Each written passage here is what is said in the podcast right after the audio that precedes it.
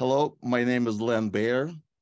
Uh, I am here every Sunday uh, with Anna Toledo to give you an update uh, on the historic lawsuit, Target Justice v. Garland. If you have not heard about this lawsuit, which I really doubt, this is the the it, it, the importance of this case is so hard to overestimate.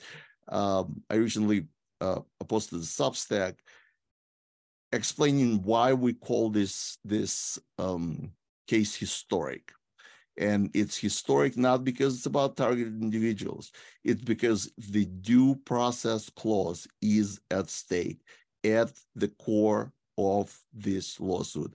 And so, constitutionally, fundamentally, it is so important to every American, not just targeted individuals, every American. And um, with that, I'd like to say hi to our um, plaintiff's attorney, a board member of Targeted Justice, um, and a very, very nice lady whom I like a lot. We became friends, and I just admire what you do. Anna, good morning. Good morning, Len. And same same goes to you. I admire and you're my inspiration in so many ways to keep going. So good morning. Nice to be here. Good morning to you. And um, uh, today we also have a very special guest.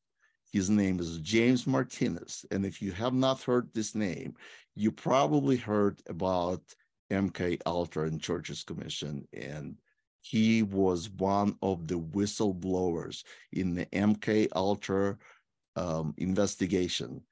Um, he um, his work was um, uh, incorporated in uh, in uh, to a famous book by um, Walter Bowart, Operation Mind Control. If you have not heard about this book, you really don't know what MK Ultra is about. So, James, I know uh, it was sort of a last minute thing, and we really appreciate you made the time. Welcome to the show. Thank you so much. Appreciate it. All right. James, uh, we'll talk to you a little later. Uh, for now, uh, we will um, um, talk to Anna, uh, who will give us an update what transpired about what transpired in the lawsuit uh, filing uh, filings, uh, what work has been done. Uh, please give us an update, Anna. Yes, good morning. Thank you. Um, I haven't, I don't have much to report in terms of uh, filing because this this week is, it was my goal it was my goal to have uh, filed the opposition to the motion to dismiss by today. However, uh, it, it's working every day 12 hour days sometimes it's not enough because for many reasons. Now, now i have to figure out how to reduce the amount of pages because there's a 25 page limit and there is so much to be said. But uh, most importantly is that uh, this case presents, a, you know, in, in the United States courts, most of the um, uh, arguments, yes, there is the law, but most, many of the arguments, particularly in the um, Bivens context, which is when you sue federal officials for civil rights violations, well, a lot of that is based on prior case law. And uh, the facts of these cases are so outrageous in so many ways that they do not adhere, they cannot be boxed into uh, most of the case law that already exists. So that's where, and that's what I love about this profession that it calls for the creativity of the mind, where you have to explain how, for example, the fact that um, innocent civilians are put placed in this list and uh, this list is distributed, well, that constitutes a seizure of their their privacy because uh, they have their privacy right and their right to their reputation. Right, to their reputation is a corollary of the privacy uh, rights that are contained and protected by the Fourth Amendment. Uh, uh, there's also the uh, the aspects of the uh, undue and illicit electronic surveillance and uh, uh, you know, sneaks and sneak and peeks and, and all of, all of the going into the houses of people, uh, you know, that that's like the second aspect of it. But the, the primary aspect, which is the uncontroverted fact that uh, innocent civilians are being placed on this list and then nefarious consequence happening thereafter. Uh, that that is what you know I'm I'm dealing with. Also, um, you know, I am targeted too, and as you as you can imagine, that the targeting on many people has been racked up uh, since the filing of the lawsuit. So you know, I sometimes all of a sudden I just fall asleep out of nowhere, uh, and and it's it's a huge effort, but it's not one that I haven't been able to fight and uh, prevail uh, against. So um, I sent you this morning a little bit of some of the arguments that we're, um, you know, touching upon. And while I've been writing this, one of the things that shocked me uh, when I did research is that there have been dozens, if not hundreds, of lawsuits filed pro se by many targeted individuals in the federal realm. I am I'm going to make it after I'm done with this. I'm going to make an inventory of you know the plaintiffs, the defendants, and and most of them obviously have been dismissed. They all been dismissed, and sometimes without even having the benefit of the defendants having answered. Many of these are not published in the official federal supplement books. Uh, they are only I, published in Westlaw, and you know I wasn't gonna uh, you know devote my time into reading why each one was uh, dismissed, but that is an exercise that I'm going to be doing because I think that the problem of targeted individuals is, is something that has been popping up around the nation in different court rooms. And um, since it's being done pro se and, you know, maybe sometimes all over the place in terms of not knowing exactly where it initiated from, well, these cases have been dismissed, but that doesn't mean that those people didn't have a, a real cause of action and real damages uh, so I'm going to be working on that as soon as I file this, which I intend to file probably by Monday. And one of the one of the aspects that um, you know when you when you're working, uh, thinking all the time, thinking, thinking, one of the things that um, that became very clear in this case, which is is um, that at the stage of motion to dismiss, which is this initial stage, the court has to take as true the well pleaded facts in a complaint, meaning that even if they sound a little strange, if they are well pleaded, it is the court's duty, you know, as per the Supreme Court precedent, it is the court's duty to deem them as correct.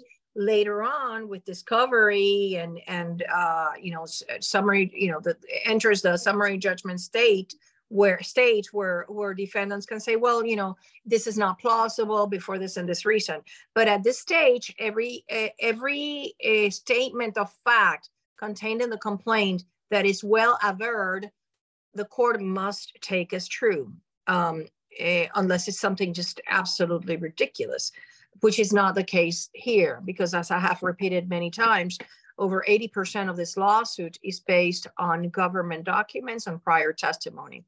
Going to that prior testimony, we have three uh, conflicting testimonies which are or or or evidences which is what should like ring all these bells uh and, and it's one of the things that i'm arguing for. And it is that you know uh the united states the, the federal uh, bureau of investigations former deputy director of the Terrorist Screening Center, uh, stated uh, under penalty of perjury that there were some exceptions to the terrorists uh, uh having derogatory information or suspicious, um, you know, reasonable grounds to include people in the list. But those were exceptions that were that had to do with immigration purposes. That's one part. Then you have Mr. Robinson in this case stating that there's other people included in there, but it's under secret criteria, which one of the arguments we're you know saying here is that's completely illegal. You cannot have, you know, in the United States government under the uh, Administrative Procedures Act, all the actions that uh, agencies carry out have to be published. The regulations have to be publicized. So um, that's a- another version. And then you have the third version, which is the Office of Inspector General of the Department of Justice and the Department of Justice audit reports of the Terrorist Screening Center, where they talk about non-investigative subjects being uh, illicitly on the list because they don't either meet the criteria or the investigations were closed and they were never uh, taken out of the list and many other reasons. But the important thing is that those reports, none of them mention, none of them mention the supposedly immigration purposes that Mr. Groh mentioned in his sworn statement as the exception to the rule, which is no exception really, because 97% of the people on the TSDB are under handling codes three and four, which are the people that when they go to the new, to the airport, don't have to go through additional screening as the people in selection in number two. Okay, so Mr. Groh's say, no, it's a little exception, a little, a few people. No, it's not. It's 97% of the list. And in fact, the United States Department of Justice documents attest that only 0.29% of the entire TSDB at the time of that audit report constitute known and suspected terrorists. Only 0.29%, not even a 1% of the entire list. So what we're talking here is a terrorist database that is not for terrorists. And that's illegal because the Homeland Security Presidential Directive clearly states that it's only, that is a law enforcement tool to include known and suspected terrorists. This takes me to another of the arguments that we're going to be setting forth before the court, which is that federal officials only have immunity when they act pursuant to the law and maybe they deviate a little bit, but they're acting. In this context, we have that there's there's not even a statute from Congress. It's an executive order, and the uh, Mr. Wray and Mr. Kable are clearly deviating from the instruction of the executive order that says you are to watch out for the civil and constitutional rights of people, and you are only to put known as suspected terrorists on this list.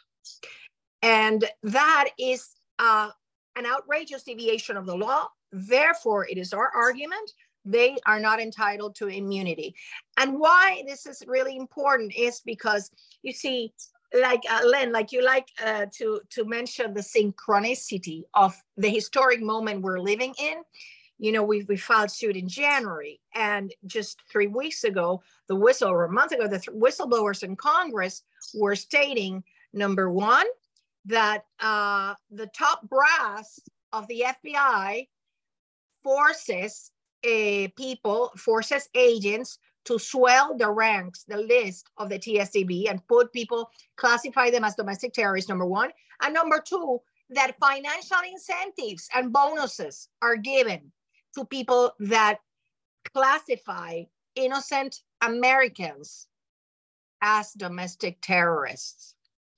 Why would anybody be paying agents to carry out the illegal act of, of categorizing an innocent civilian, an innocent American citizen or legal resident as a domestic terrorist? That comes from above. The only the only ones that can do that are the supervisors. Not, in fact, uh, one of the Boyle, one of the whistleblowers says, this is a conduct that even if I didn't want to carry out or my supervisor didn't want to carry out, we couldn't fix the system. And this is part of the congressional record. So it is our position that, and I'm only discussing, you know, the context of Mr. Wray and Mr. Kable, because uh, I can I, I I will also obviously discuss the other ones.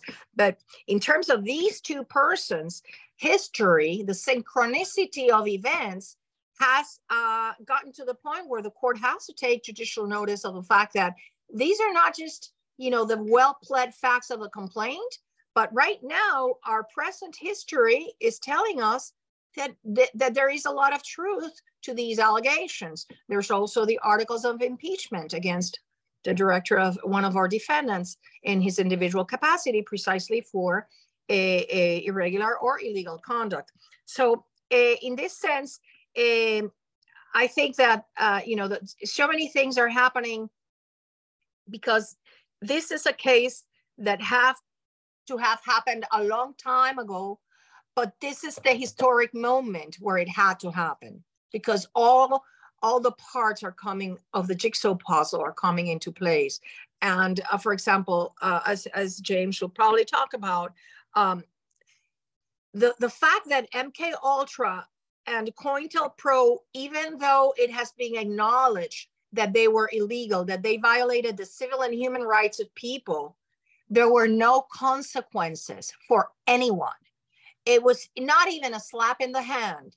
And what we intend to do here is to ensure that those um, crimes against humanity, the ones that in the past and the ongoing ones right now, stop once and for all. Uh, so, you know, it is our posture that, that uh, qualified immunity does not apply here because these are willful violations of the law. The only law, uh, you know, law, and it's not even law, which is the executive order, says they cannot do this. They cannot, they can only put known and suspected terrorists on this list. And then there's the privacy rights. There's the TransUnion versus Ramirez case that I have already talked about that uh, that concluded categorically that a person that is erroneously designated as a terrorist and that information is publicized to third parties, that is presumed to cause a damage and that grants a person injury in fact. Uh, so uh, in, in that sense, um, you know, I'm working very hard to get it all uh, filed probably by tomorrow. Um, I only have this one pair of eyes to look at my documents, contrary to you know our adversaries that have all these levels of, of review. So I just uh, have my God helping me in this uh, in this huge endeavor that I have, and I thank everybody um, supporting me uh, in, in this endeavor. Also, um, regarding, for example, Mr. Garland, uh, we cannot lose sight of the fact that the three main defendants, Mr. Wray, Mr. Garland, and Mr. Mayorkas, uh, have been issued articles of impeachment. Uh, the the conduct has been um, documented before Congress. And I'm going to just request that the court, you know, take judicial notice as they have so far, have as I requested so far, uh, as part of the adjudication of the motion to dismiss. Um, so, you know, I don't have much more to report because, like I said, you know, I, I haven't filed it yet. I have been working real hard on it, and it's uh, it's just a huge endeavor. But I'm very happy because um, the historic moment that we are living, coupled with the strong, you know, documentation, uh, the thorough documentation that is behind this lawsuit, is going to make it very hard uh, for for it to go the way of the dozens, if not hundreds, of people that tried to petition for redress of grievances and were not able to. I'm confident that that uh, the truth and justice is going to prevail, and that uh, we're going to move on to discovering the case. I don't know if you have any questions, Len. Uh, I actually do. Uh, um, a couple of questions that uh, came to mind. First of all, the, first is a comment. Uh, the fact that not just the agencies but the individuals are being named defendant is extremely important because without individual responsibility, nothing will happen. Everybody will be hiding behind this uh, uh, government bureaucracy, and it's like this is just the way we do it. No, there's an there has to be an individual responsibility. Then things will change. Send these people to jail. Then people who will take their place will think twice whether they want to follow in their steps. So that individual responsibility is extremely important and i support this strategy 100% i'm looking forward to reading the motion and my second question is um, it's actually my uh, uh, uh, something that has been on my mind you mentioned that there are three conflicting statements in this case and one of them is by uh, mr robinson uh, who um, uh, in his um, declaration mentioned secret criteria. And the motion that contains that exhibit talks about law enforcement privilege. So I'm a little confused. Uh, is are these secret criteria a criminal criteria or are they national security criteria? Because if that if if the the the motion to dismiss uh, talks about law enforcement privilege, that's a criminal. That that's that's not a national security term. It only applies to criminal. And so, and then there's a the, then there's a declaration that talks about secret criteria, and we can't uh, uh, disclose them to the public. So, is he also talking about uh, criminal cases? Because this is not a criminal database. This is a database with terrorists and suspected terrorists. There's not, it's not, it's not a criminal database. Please indulge my curiosity. I, this has been on my mind for a few weeks now.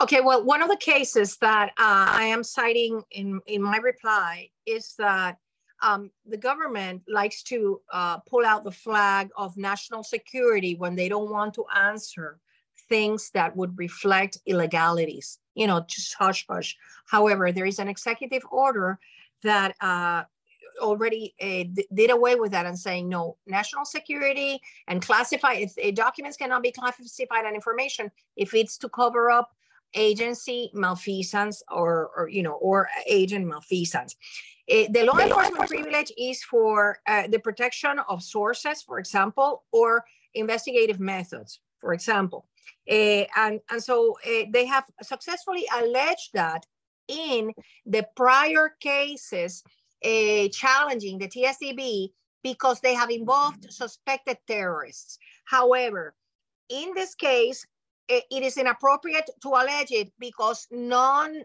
of the people in handling codes three and four are criminal targets. Everybody is a non investigative subject and they have been placed in that list, even though there is a total absence of reasonable suspicion to believe they are tied to terrorist activity, and that is illegal. So, in this context, in this motion, they didn't talk about the law enforcement privilege. They talk about, oh, national security concerns. But the thing is that national security concerns don't apply because, as very well Mr. Timothy Groh admitted, the people that are the exception to the rule do not constitute a terrorist threat. It is not a national security concern for the improper, the improper inclusion, the methodology and the formulas they use to illegally and improperly include innocent civilians in this list. So all these labels uh, go you know, are, are not applicable and, and the court should disregard them. It's going to be our argument that the court disregard them because, first of all, none of these people have anything to do with criminal investigations of terrorism. Therefore, there is no law enforcement privilege that should protect any any uh, information. Uh, you know, it's it's clear that that uh, if it is raised, it's only to to try to shield from the discovery of uh, information that will prove how um, illicit the this practice of including innocent American citizens and residents in this list is. So that's you know that's part of what we're going to be arguing, but in this one is just regarding the national security because there's no national security involved by their own admission by their own admission Thank you, Anna. That was an excellent uh, question. I, I have to admit, they made quite a mess. I mean, they just threw everything against the wall. And um, uh, it sounds like they're just uh, uh, trying to intimidate the judge. We have not heard from the judge, and I am looking forward to it. But they're just throwing everything, whether it makes sense or not. And this is a perfect example. It just doesn't even make sense, and yet they're just just throwing stuff at at, at, uh, at If. I may add something, Ellen, Yeah. for example, they erroneously, incorrectly stated in the motion that non-investigative subjects or people in handling codes three and four have the alternative to remove their names through the uh, Homeland Security process. That is not true. And that is very serious because, you know, you cannot make erroneous representations to the court. I'm very serious about that because uh, when you go to court, it's supposed to do a fact-finding process. And, uh, and in our complaint, we clearly stated that that process is only available for suspected terrorists that encounter problems when they travel. And despite the fact that our second amended complaint clearly states that, the individual capacity defendants in their motion stated that uh, people in handling codes three and four have uh, that available, that mechanism, and that is simply not true. And so that's another of the aspects that I'm, uh, you know, going to be uh, discussing. Uh, it's it's very complicated, but you know, one of the th- one of the things I absolutely love about my profession is that it compels me to continue learning every day more, and that's something I just love, you know, because uh, I I think that's it's an exercise for the brain, and perhaps that's why they weren't able to do so much to me because I I I exercise the brain a lot, and and this is forcing me to exercise it even more. Anna, you're you're doing just a, an outstanding job. And um, before we move to our uh, special guest, I just want to read some of the uh, top comments on the uh, from the YouTube channel uh, where we post our weekly updates, just to let you know how much you are appreciated. Um, Craig LaForest from um, Australia. Uh, he's actually my friend, and he has the top comments. As a board member of ICATOR, I attended the demonstration in front of uh, European Parliament buil- building yesterday. He will be on uh, one of our updates uh, to tell us about this. Um, it was overwhelming to see and meet so many people who have V2K and burns from directed microwaves. The cruelty which comes from the people using this uh these on us is stunning. Young and older people were there with burns on their bodies from 5g towers and satellites. Thank you my dear friend len and thank you anna. You are remarkable the way each you each focus on helping uh, uh, so many people it's an insult to our intelligence uh, that perpetrators of these crimes don't believe a creator or a higher power will not bring them to justice. And just a couple more. Uh, from Jack Jack's Dominance. Uh, thank you for the words of hope, encouragement, and inspiration. I will repeat: united we stand, divided we fall.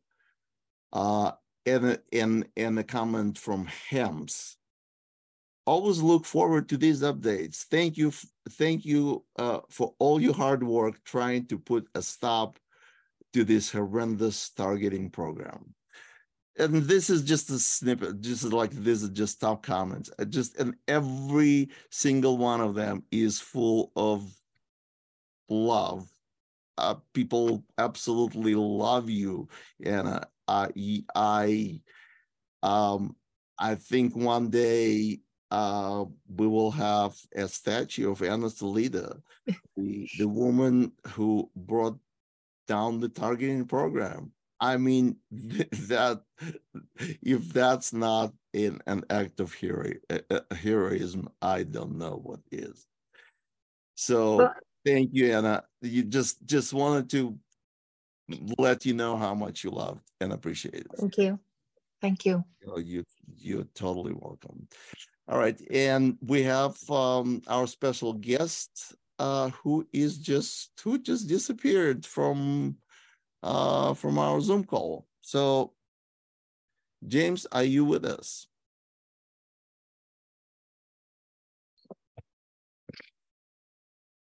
All right, uh, something must be something must be happening. Um, let's see. Let's wait for for a minute. Let let, let me let me see if um, um, if he shows up. In the meantime, I will uh, uh, do a short introduction. Um, our special guest today is James, James Martinez. Uh, he's one of the original MK Ultra whistleblowers, alongside the late uh, Walter Bowart, author of Operation Mind Control. Uh, I think we have James back. James, are you there? Yeah. Can you hear me? Uh, we can hear you. We can see you, but okay. we can hear you. Sorry about that. I didn't realize the connection was so bad. So um, I'm sorry. I, I minute. I just got on right now. Uh, it. I just got. I don't know. The signal wouldn't go through, but I apologize for that. But um, uh, I let me do this. Do this. Okay. Are we back? Yes. Yes, we can see. Okay. You. Okay. Yeah. So, so please, please tell us. This is you. You. You're part of history. You should be in history books.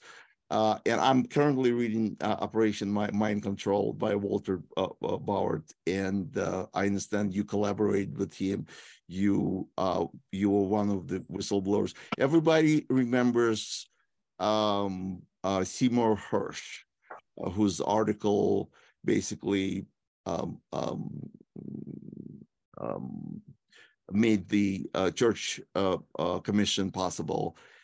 But the the book, this incredible book that I I I'm reading every chapter and it just filled with information that is so detailed, so specific, and it's just horrifying.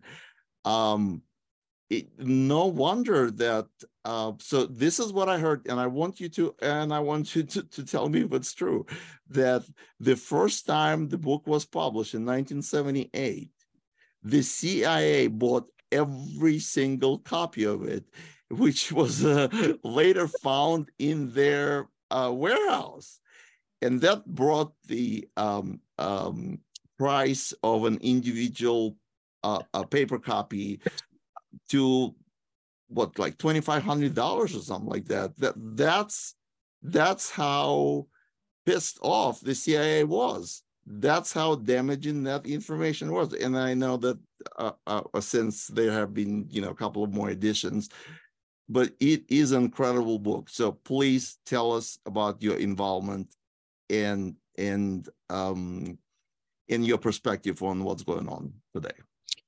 Okay, um, there was two books written. Uh, the one that you mentioned in 1978 was published by Dell Publishing. Um, I got involved with Walter Bowart uh, in the early 90s. Uh, I heard exactly what happened when that first book was published uh, in 1978. Yes, uh, most of the books were taken off the market when he was doing his publicity tour. Uh, he, there is videos of him talking about um, the fact that it was taken off the market. Um, and a lot of people, when they learned about MK Ultra, they learned it. Uh, it was confessed by the church committee, in fact, that yeah, they were experimenting on civilians. But what was not told and what the public was lied about is that these programs were operational. Hence the title, Operation Mind Control, and the uh, precipice for the publishing of that and why that came to be is really um, from what was Walter Bowart's neighbor, who was a Vietnam vet uh, when he uh, knew him before the war, he was one way, and then when he returned, he was a completely different way. And then he started investigating quietly what was going on behind the scenes. And indeed, he found out that these programs were operational. And that obviously um, became a concern for him and a lot of other people.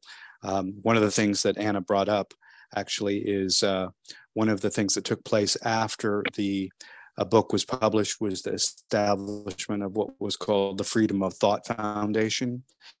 And two, there were two major uh, issues with the Freedom of Thought Foundation. One was the repeal of the National Security Act by exactly what she was just talking about, because national security uh, can be anything. And unfortunately, it's used as a cover for all sorts of crime and very gray areas in terms of what national security is. And I, I understood because uh, Colonel Fletcher Prouty, Colonel Tom Bearden, um, Walter Bowart, and a host of psychiatrists and psychologists and other freedom that people were interested in you know, maintaining cognitive liberty uh, said that this thing had to be repealed. And so did uh, JFK, by the way. And I, I might add that um, just so everybody knows here that this lawsuit I put in Bobby Kennedy's uh, email box. He did respond to it. He's aware of it. So, and also I want to add as well that there was a follow-up book uh, called Operation Mind, called uh, Mind Control, the Special Researchers Edition. Uh, I was involved with that one.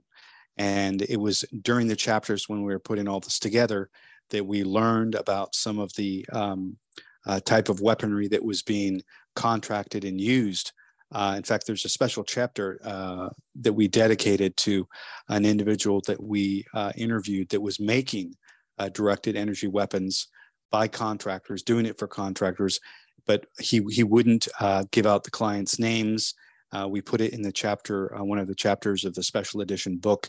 And I might add, if people want to listen to that, uh, the, the audio book of that is on uh, Spotify. It's under Operation Mind Control, James Martinez. All the audio uh, file, I gave it all away for free. Uh, the, the special researchers edition, the original books, and we only made 500 of them. And um, then obviously it was put on the web but we were really wanted the public to do something about this. And as far as I'm concerned, what Anna has done is uh, truly profound. This is what needed to happen a long time ago. And the fact that it's happening now, uh, it's kind of ironic with everything that's going on in the United States. Um, so I'm fully supportive of this endeavor and I will do my uh, best I can do behind the scenes to to make people understand now that there is a uh, national dialogue that should be happening about this because we cannot have functional government as long as this stuff is going on. It just doesn't work. We, we can't, it, nothing will work. So, as far as I'm concerned, this needs to be uh, part of the national talking points uh, consistently. Because when we put out uh, the Special Researchers Edition, it was a follow up to the original book, which covered basically everything that's going on now from uh, directing energy uh, weapons to what the the uh, world of psychiatry and big pharma was doing to um, exactly uh, what would be the future of what we call an organic human being, uh, the immersion uh, of machine into human biology, and the ultimately the ending of free will itself. So this is a very very important lawsuit um, I, I'm going to continue to circulate it around to necessary parties so that it's discussed because there's a lot of um, a lot of pay, people made money off of what we did. Uh, and we didn't make money off that because of all the subject matter that we, we covered because it had to do with ultimately human rights itself and it had to do with trafficking of children. It had to do with uh, technology for behavior modification that we we thought it was against people's free will, and uh, not to mention what it was going to do politically and what it was going to do on a mass level as well. So this this lawsuit is critical, uh, and I my thing is whether or not whatever happens in the court is one thing, but I would like to see this in a public court of opinion uh, because most people when they find out about this, and a lot of people do not, they're they're going to be on our side. Because anybody that is um, that's used free speech today in a way that is not um, you know uh, in compliance with what's going on and a lot of people know what's going on now uh, they're deemed domestic terrorists. And I, I, I would say 90% of my friends fall into the framework of this and uh, i spoke about this privately with a bunch of people and they're already saying well how do i get the, how do i know if my name's on the list uh, where, where do I find out? And if so, uh, do I have to sue? What, what, what am I going to do? So it brings up uh, an enormous amount of issues. Um, the, the, national security issue is that's one of them. Um, but the, the grievances for people that I know that are, are plaintiffs on this case, uh, one of which I know fairly well and I've talked to privately. And um, uh, I, I said uh, probably about six months ago when I spoke to her that, you know, something needs to be done that's very, very public regarding this. And this is the first step for doing this. And I, I'm in full support of all these endeavors, including the plaintiffs and all the people that that need for this to come out, because this is a very hidden secret hand that's been going on behind the scenes for a long time. Even in the 90s, in the 90s, we were talking about what this was going to be utilized for and what the potential dangers were against cognitive liberty, free free speech, and an, an ability to control your own mind. Uh, I know uh, many cases uh, that were shown to me where people were uh, they were using voice voice to skull technology and thought they were schizophrenics and they their lives ended because of the psychiatrists that they were put in touch with and they were put on big pharma drugs and it broke up their it's it broke up their family it broke up their lives it broke up everything it's very very very destructive and this is why i'm um, uh, will be a, a full supporter of this endeavor and all the people that are assisting to getting this out in the public. The, thank you very much. We appreciate your support uh, and your passion and you you you you really set a standard for people who are like not targeted but uh there are allies and you are one of them and we need to the goal for this uh, for this Sunday update, I want to bring more people who are not TI, more people who, um, for example, used to be skeptical about all these claims, and now they change their mind. How did it happen? What convinced them? Because that would be a lesson for the rest of the population who's basically just avoiding. It's like it's a, a something called information avoidance. If it's going to upset you, I'm just going to ignore it. And that's not a mature adult behavior. This is a this is a childish just people basically throw tantrum and, and say, I don't want to hear about that. Well, next, just like you said, you have friends, I have friends, and I I literally speak to everybody I meet at the gym, at the store. I just public awareness is the key. We cannot do it alone. Targeted individuals. The, the level of human tragedy that you mentioned is absolutely astonishing, but we cannot do it alone. My question for you is you're pretty familiar with uh, what what uh, uh, was uh, uh, happening with MK MK Ultra, and and you're familiar with the progress that the technology uh, Neurotech has made. some of it public, some of it top secret. But in your, please um, allow me to ask you to speculate. Um, what would MK Ultra or or some form of it would look like today? What what's your what's your vision of it? Well, it's a complicated issue, and it's it's uh, it takes a lot of study to really understand it. Um, one of the things that uh, people do not mention when this field is brought up is the work of Marshall McLuhan. Uh, Marshall McLuhan is mentioned periodically throughout Operation Mind Control because Walter Bowart always used to tell me, James, remember technology dictates modality. And what I mean by that is technology, uh, by the inclusion of it, every time there's a new technology that's introduced, it alters the sensory balance of human perception. And the computer and the iPhone and the eventual chipping of the human brain alters the sensory ratios of human perception and also uh, changes human values. Now, we mentioned Marshall McLuhan in there, and I know Andrew McLuhan with the McLuhan Institute quite well. And he told me that uh, Marshall McLuhan met with the Bilderbergers in the 50s. And basically, when his discoveries and his commentary took place, all of that, uh, what he said was weaponized. So if you're working the technical uh, world, every time there's a creation of a new technology, it alters the sensory ratios of human perception. And therefore, it alters communications, it alters value systems, and it alters how we ultimately feel and process information. Um, so that isn't even discussed because I've listened to a lot of uh, people on podcasts and radio discuss this, and they never get into that ever, and which tells me they don't really know a lot about it. Because if you're not um, mentioning Marshall McLuhan uh, and a lot of other media ecologists that are aware of this, you don't really know anything.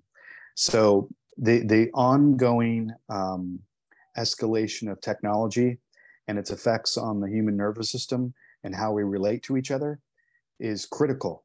It's absolutely critical. Everybody knows now because I, I have mentioned it uh, throughout my kind of semi-public life.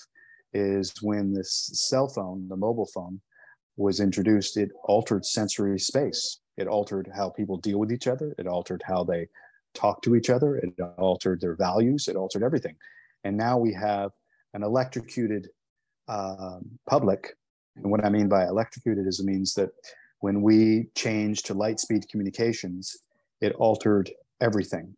And living at the speed of light now is a very uh, dangerous thing, and it's been put in the hands of the people that created that.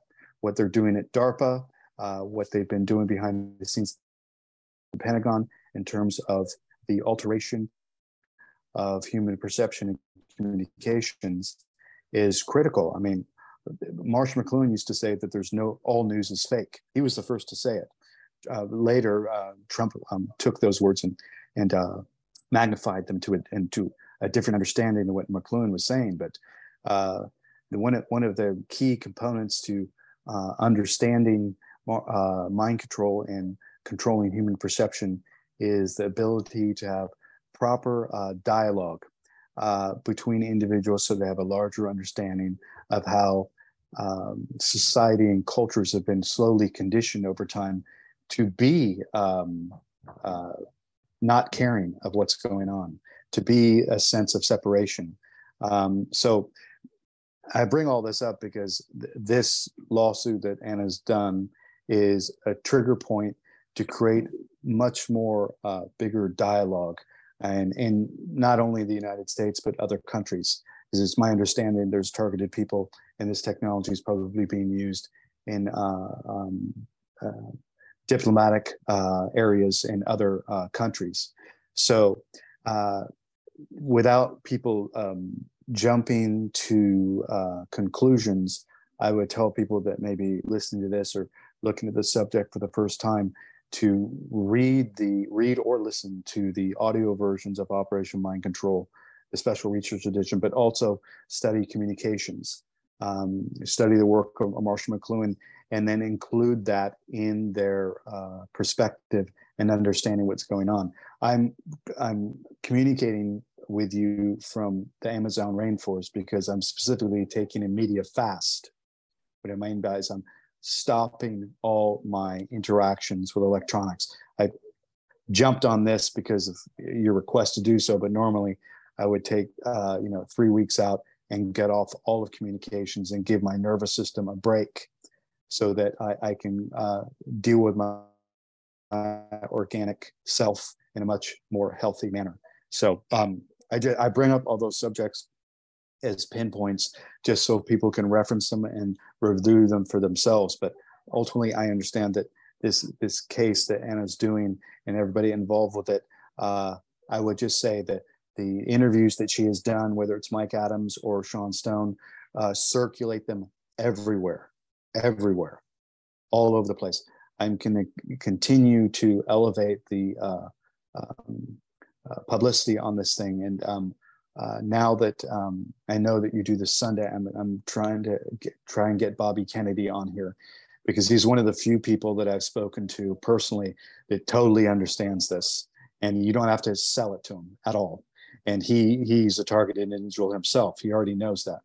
So um, uh, I want to just encourage everybody having to do with this to to stand tall, stand their ground, and just keep moving forward. Excellent. Uh, thank you very much for this. I, I found your uh, vision very insightful. Um, and this is why, because I met and I spoke to a lot of very smart people, public intellectuals, and professional skeptics. And uh, when you bring the topic of mind control, they just sort of make fun of it. It's like, oh, it's like roboticized humans. No, this is not. What what mind control is is controlling your sensory input, and that will affect uh, the decisions that you you make. That's what ultimately mind control is. It's not this. So, and and I met a lot of people who just simply don't understand it because they are it's it just not under their uh, it's not on their their radar.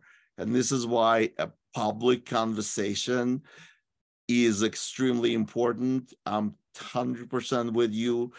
And uh, um, bobby kennedy uh, the slogan that his campaign has tell the truth is incredible. It's simple, um, and and um, just just I think that's what we that's what we need. We need to tell the truth and have a public conversation. So thank you very much for this complicated but very insightful, very um, adequate understanding of of this problem. Uh, You're welcome. I have one more question uh, question for you. Um, so last time on um, on the Sunday uh, show, at the end of the show, I told the story of uh, Peter Buxtun, and if you don't know who Peter Buxtun is, he is just like you. He's a whistleblower who brought down the Tuskegee experiment. And I read an expert from um, President Clinton's um, apology speech, which was very powerful. I mean, I, I, the, it, this, I can imagine that something like that would be at the end of, you know, destroying this targeting program.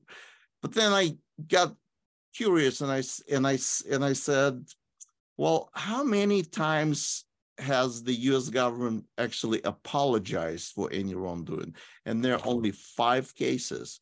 And so one of them is Tuskegee, um, radiation studies, uh, Japanese uh, uh, uh encampments, uh, slavery, and um, uh, treatment of indigenous people. Five times. That's all. That's all we got from, from the government. Five apologies why there's no apology for MK Ultra? What do you think? Because a lot of them, uh, cognitive dissonance is a very powerful thing. And when somebody is presented with facts and testimony and uh, things of that nature that support what mind control has done, um, it makes people very uncomfortable because nobody wants to be made a fool of in public. Um, I think that that's what it is mainly. I have not had uh, problems myself convincing anybody. Um, but I understand other people do because people just blow it off because they just don't want to deal with it. Nobody wants to look like a fool. And that's a lot of what um, why people put up a, a strong wall uh, between the truth and then understanding the truth. Um, I think that's what it is. I mean, I, I haven't experienced that uh, myself, but I haven't been yet in a situation where I'm going to have to confront uh, authority figures that are going to try and gaslight me, which isn't going to work. Um, I, I'm I'm aware of all the techniques of. I mean, it became uh, much more um, serious with me during the COVID thing because I knew they were using uh, group psychology and uh, manipulative techniques to um, get people to bypass their free will and go under certain pressure techniques to get people to uh, take the kill shot. And I was on a conference call and brought it up to uh, Bobby Kennedy. Actually, that's how I got to know him and said, They're using mind control to complete this operation and get it done. And then I was furnished with uh, the mind mapping documents that were given to me that were uh, signed off in uh, in Europe and England specifically, and they they admitted it. They admitted what they were doing. Um, this coercion, uh, pressurized coercion, and the manipulation of facts and deception and all the things they were doing.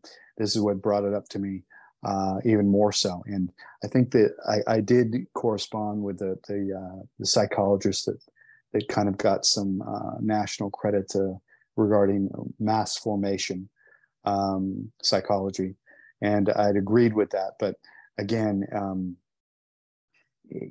this subject matter is it's complicated because it, it um, there, there's a lot of uh, uh, pieces of the puzzle. It's not just somebody sitting in a, in a box somewhere and pressing a button. It doesn't work like that way at all. It's much more uh, uh, fine tuned, and some of it is uh, not uh, aggressive.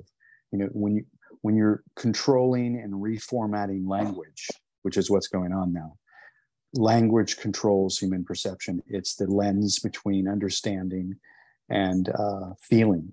And when they're altering the word and altering the language, you're controlling you're controlling human perception itself. That's just language. That doesn't have anything to do with electronics. They're doing that right now with this case. I know it. I haven't studied the case entirely but uh, when you start changing the language and use gaslighting on top of the language it alters uh, perception of it and that's what they're doing throughout uh, the us right now is they're uh, creating new language and re- redefining it which is altering the sensory balance like we spoke about before. So it, it, it covers uh, a lot of territory, but I, I would um, suggest people, if they're going to look at this from a pers- you know uh, kind of fresh perspective, it's to study the works and we'll look what's going on at the uh, the McLuhan Institute, headed up by Andrew McLuhan, who I know well and he understands exactly what's going on, though he stays in his section uh, about this because he's basically uh, um, using his father's work as a tool, uh, ther- therapeutic metaphor, so to speak, to uh, assist people to um, alter their perceptual uh, lenses willingly. Um, some things the psychologists don't do. Uh, at all. But this is a very important thing that what he's doing in the McLuhan Institute, but not only for just um, civilians, but also for children as well. So just wanted to add that. Yes, that's very important. I noticed that uh, just on the top of off the top of my head, we just there's a new definition of truth. Did you know that? That truth is no longer a fact. It's a it's just a culturally accepted concept. What? Since when? uh, and then uh, we redefined vaccines. But right. I, I, mean, the just it, these are really important concepts. Uh, and as far as mass formation hypothesis and, and manipulation of language, yes, this is extremely important. But what what puzzles me is that a lot of people accept that, but there's a next level of um, manipulating somebody's uh, uh, way of thinking, and it's direct intervention at the brain level. And for a lot of people, it's a step too far um, because there's a peer pressure. Nobody wants to uh, um, get a label of a conspiracy theory. But this is where this is where truth, not the new definition, but the the actual scientific truth, uh, which is never hundred percent, just a level of conf- uh, uh, um, uh, confidence but nevertheless, this is the best method we have for actually knowing things. But people don't want to know it. So this is a this whole conundrum is it just I I just sometimes I just I'm just speechless. Like right now, I'm I'm speechless. Please please help me. well, you know, uh, language and the effect of language is primarily the tool in which we perceive the world. And when you're manipulating the language and you're doing that with technology, uh, and we're moving at the speed of light, it gives tactical advantage to the people that are in the hand that have the technology. Uh, I people say, well, what do you do, James? And I say, well, I'm a media ecologist, which is which is true. Media ecology is the study of how technology affects uh, human awareness, perception, and ultimately uh, the cultural conditioning of how we understand and communicate with each other. Uh, I specifically deal with disruptive technologies and go and meet with the purveyors of the technology and to discuss the media ecological ramifications of the deployment of that technology before the technology is deployed, not after. They didn't do any of that. No, there was no discussions about what the cell phone was going to do. Uh, they just put it out, right? And there needs to be more dialogue between between before there's any technology that's ever inserted into culture. That's what the McLuhan Institute is about just creating dialogue and understanding that our media extensions and our technologies affect our sensory ratios. Now, when you take that part and you add on the control of language and the use of directed energy weapons, you just those three elements themselves, you can control populations with it. It's simple as that. Uh, of course, with those um, uh, several things, there's a lot of research uh, regarding that matter. So um, that's why I always tell people um, don't, don't just read one book and uh, think that you've got it all figured out. Make sure that you're studying communications, you're studying electronics, you're studying uh, media ecology, and you ultimately uh, have a, um, um, more of a mosaic perception of how uh, uh, you perceive your world because they know what they're doing. Uh, they've known for a long time and the utilization of these technologies, including um, um, child abuse, are all intertwined. Because ultimately your your your central nervous system, and when that you when you manipulate the central nervous system, then ultimately you you you've uh, uh, hijacked the host, the host being the um, personality or the identity that was you before your name, because you you you're not your name that was a name given to you but there's an entity and spirit inside of you that uh, that's the that's the host and that's what they're after.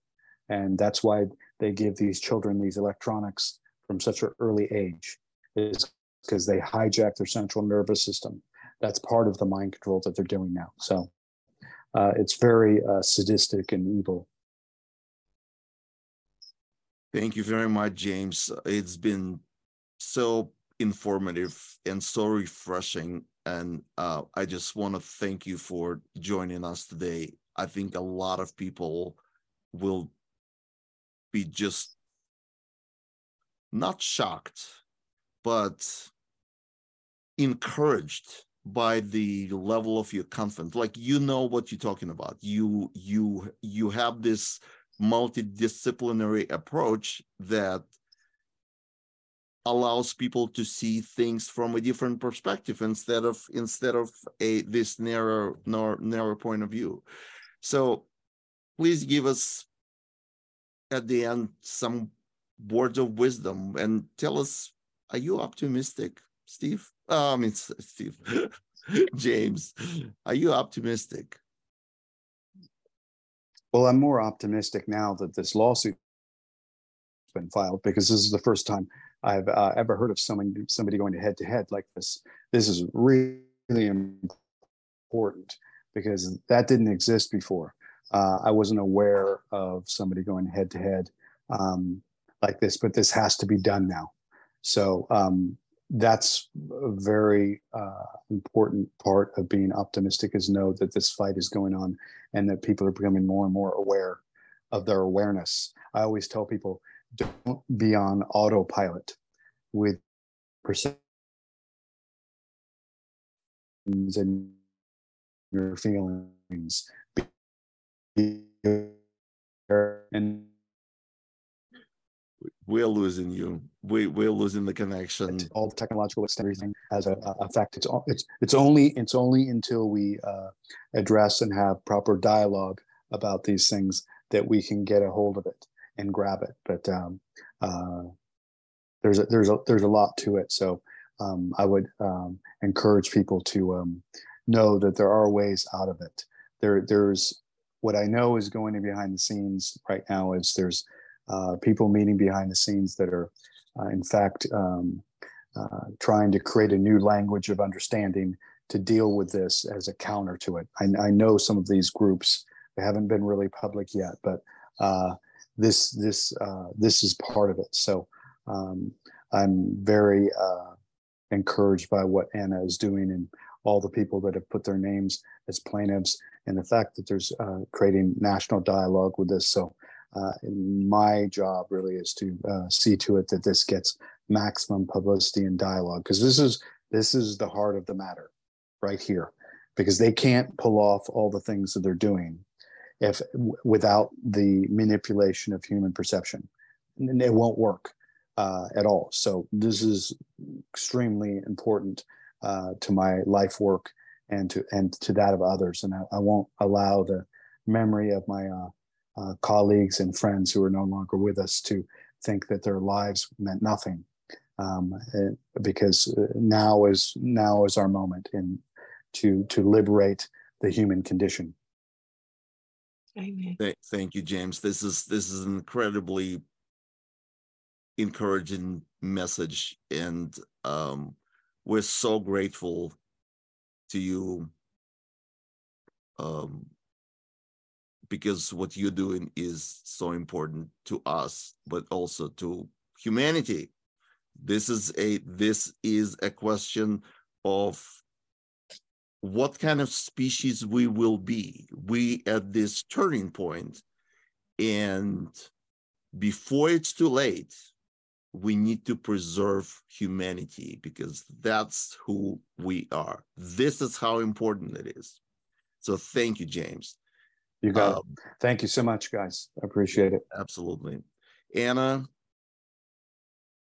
please uh, give us some uh, words of wisdom um, um, so people um, can have a wonderful uh, um, um, rest of uh, Sunday. I know you, you you have so much uh, empathy, passion, enthusiasm in you.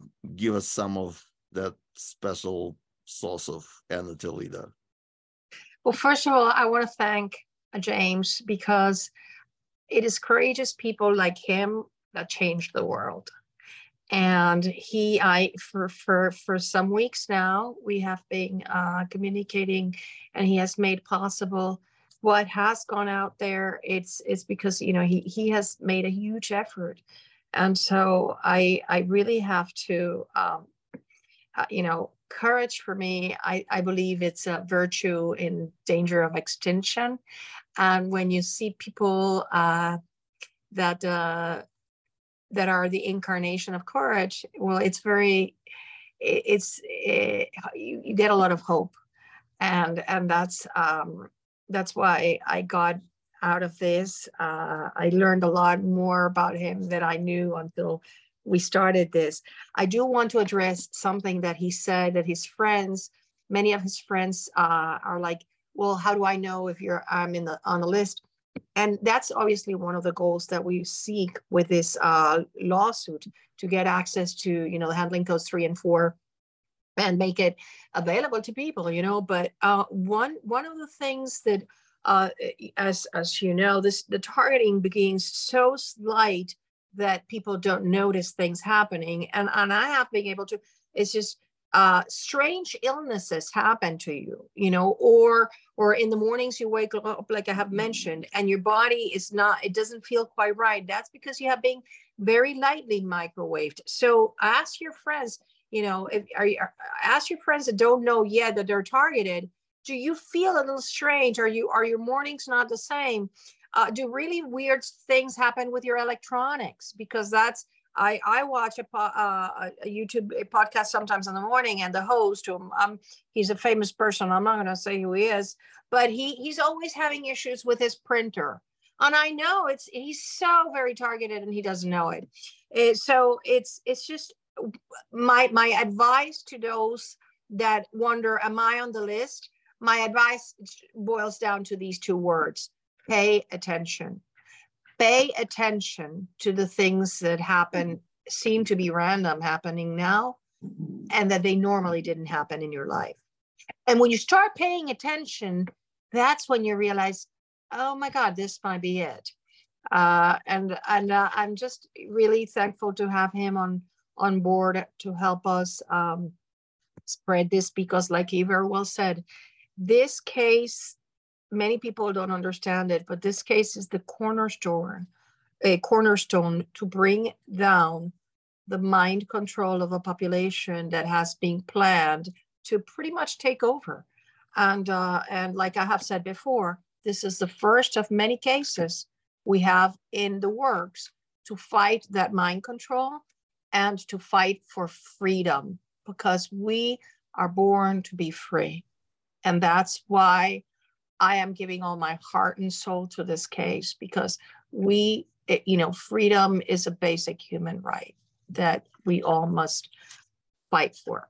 You know, so thank you, thank you, Len, for your efforts and for doing this, and and just and thanks James because you were awesome. Thank you. Thank Thanks you. a lot, guys. Yeah, thank you.